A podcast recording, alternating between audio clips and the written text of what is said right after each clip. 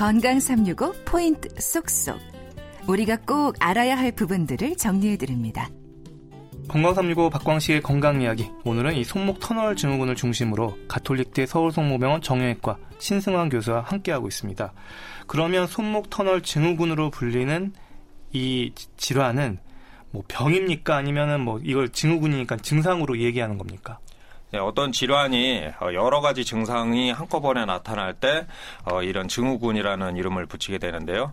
어, 손목 터널에서 이 신경이 눌린 것이 어, 감각도 떨어지게 되고 저림감도 나타나게 되고 힘도 떨어지는 이런 여러 가지 증상이 같이 나타나게 됩니다. 그래서 어, 손목 터널 증후군이라는 이름이 붙어 있습니다. 아, 그러니까 단순히 뭐 신경 통증, 아픈 통증만 있는 게 아니라 힘도 떨어지는군요. 네, 맞습니다. 어, 그러면 손목 터널 증후군의 원인 뭐 그리고 검사 결과를 볼 때 건강한 상태와 비교해서 어떤 변화가 생기는지도 궁금합니다.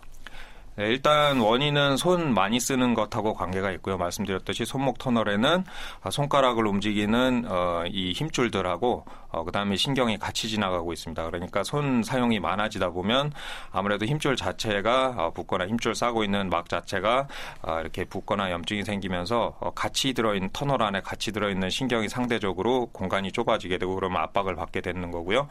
어, 이게 처음에는 증상이 아무래도 손 저림 같은 증상이 나타나다가 어, 시 간이 지나게 되면 이제 그 힘도 떨어지게 되고 우리가 검사를 해보게 되면 이렇게 그 정중신경 어, 손목 손목 터널 부위를 눌렀을 때 손 저림이 심해진다든지 손목을 구부리고 있을 때 아, 손목 아, 손 저림 증상이 심해진다든지 아니면 아주 심해지게 되면 엄지 손가락 뿌리 쪽에 있는 이 도톰한 근육들이 꺼져서 어 이렇게 근 위축이 나타나, 나타난다든지 이런 증상들이 보이게 됩니다. 아, 엄지 손가락에 있는 두툼한 근육까지 꺼질 정도면은 이 진행이 많이 됐다고 볼 수가 있는 건가요? 네, 근위축이 많이 아, 나타나게 되면 이미 진행이 좀 많이 된 것으로 볼 수 있습니다. 음, 그러면 환자분들은 어떻게 호소하는지 궁금해요. 뭐 시리다, 저리다, 뭐 아프다, 뭐, 뭐 뼈마디가 쑤시다, 뭐 이렇게 좀 혼동스럽게 이야기할 수도 있을 것 같은데 환자분들에게는 증상이 좀 어떻게 나타나는지 좀 그런 것들을 임상에선 좀 어떻게 얘기를 들으시는지요? 네, 일단 기본적으로는 손끝이 저리다고 아, 손끝이 저리다고 하시는 경우가 가장 흔하고요. 아, 이름은 손목 터널 증후군이지만 사실은 이렇게 손목에 어떤 증상이 있는 것은 아니고 아, 손가락 끝이 주로 저린 증상으로 나타나게 되는데 아, 특히 이제 새끼 손가락 쪽은 괜찮고 엄지와 검지, 중지 아, 그리고 약지 반쪽 아, 그렇게 아, 특정 손가락이 좀 저리게 되는 증상이 나타나게 됩니다.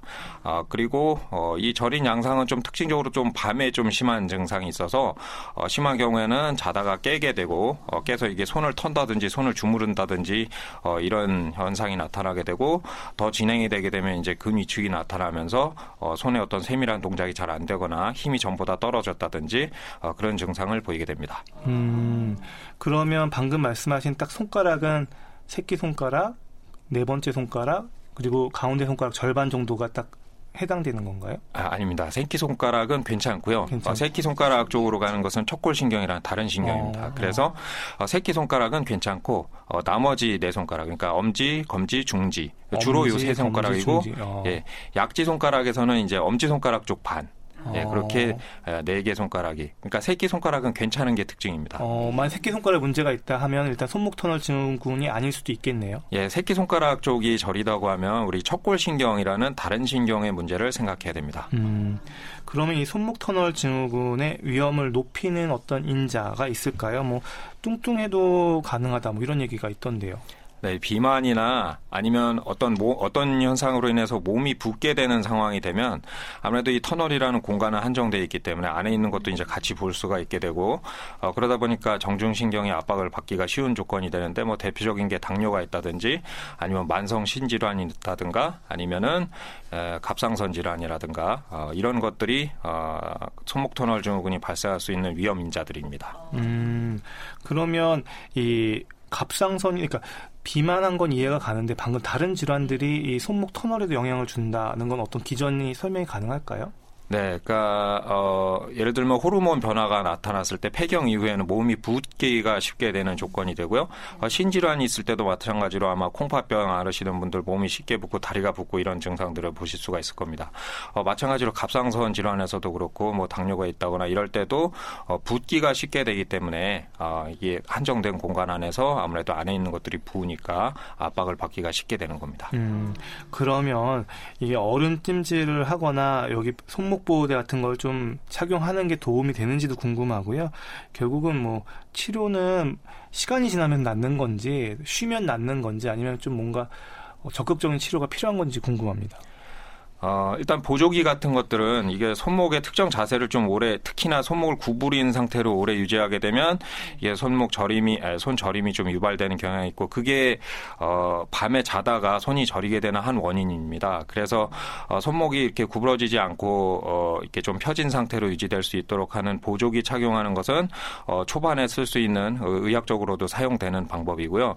어, 그리고 약물 치료나 다른 방법도 사용이 됩니다. 아, 그리고 어, 얼음찜질 같은 같은 경우에는 어, 사실 어떤 붓기를 좀 가라앉혀 주는 효과로 인해서 좀 간접적인 효과를 얻을 수 있고 이제 손을 좀 높게 유지하시는 거 어, 주무실 때 이제 좀 가슴 위에다가 베개를 하나 얹어놓고 손을 좀 얹어놓고 주무시는 거라든지 이런 식으로 해서 손을 좀 높게 유지하시면 마찬가지로 터널 안에 있는 것들이 붓기를 좀 뺄 수가 있어서 어, 이제 좀 간접적으로 도움이 될 수 있습니다. 아, 그리고 소염제를 많이 이제 사용을 하는데 사실 신경통에는 어, 소염제 자체가 그렇게 효과가 썩 좋지는 않습니다. 아, 그렇지만 하지만 이제 간접적으로 염증을 가라앉힘으로써 터널 안에 있는 구조물들이 이렇게 좀 붓기를 좀 빠, 어, 빠지게 한다든가 이런 그리고 뭐 통증 자체도 좀 줄여줄 수가 있는 그런 간접적인 효과는 좀 얻을 수 있는데 효과가 아주 좋지는 않고요.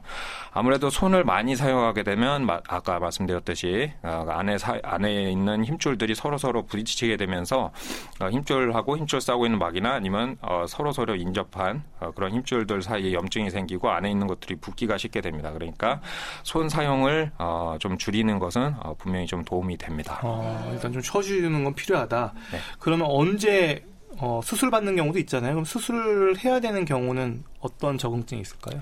네, 일단 어, 손 저림이 심해서 일상생활에 지장이 생긴다든가 어, 특히 어, 아주 심해지게 되면 밤에 자주 깨게 되는데요. 어, 그런 현상이 생기게 되면 일단 수술을 한번 고려해 볼 만하고 그다음에 말씀드린 대로 아주 많이 진행이 되게 되면 에, 손 근육의 위축이 나타나게 되는데 그 정도가 되면 수술을 좀 빨리 받으시는 것이 좋습니다. 아 알겠습니다.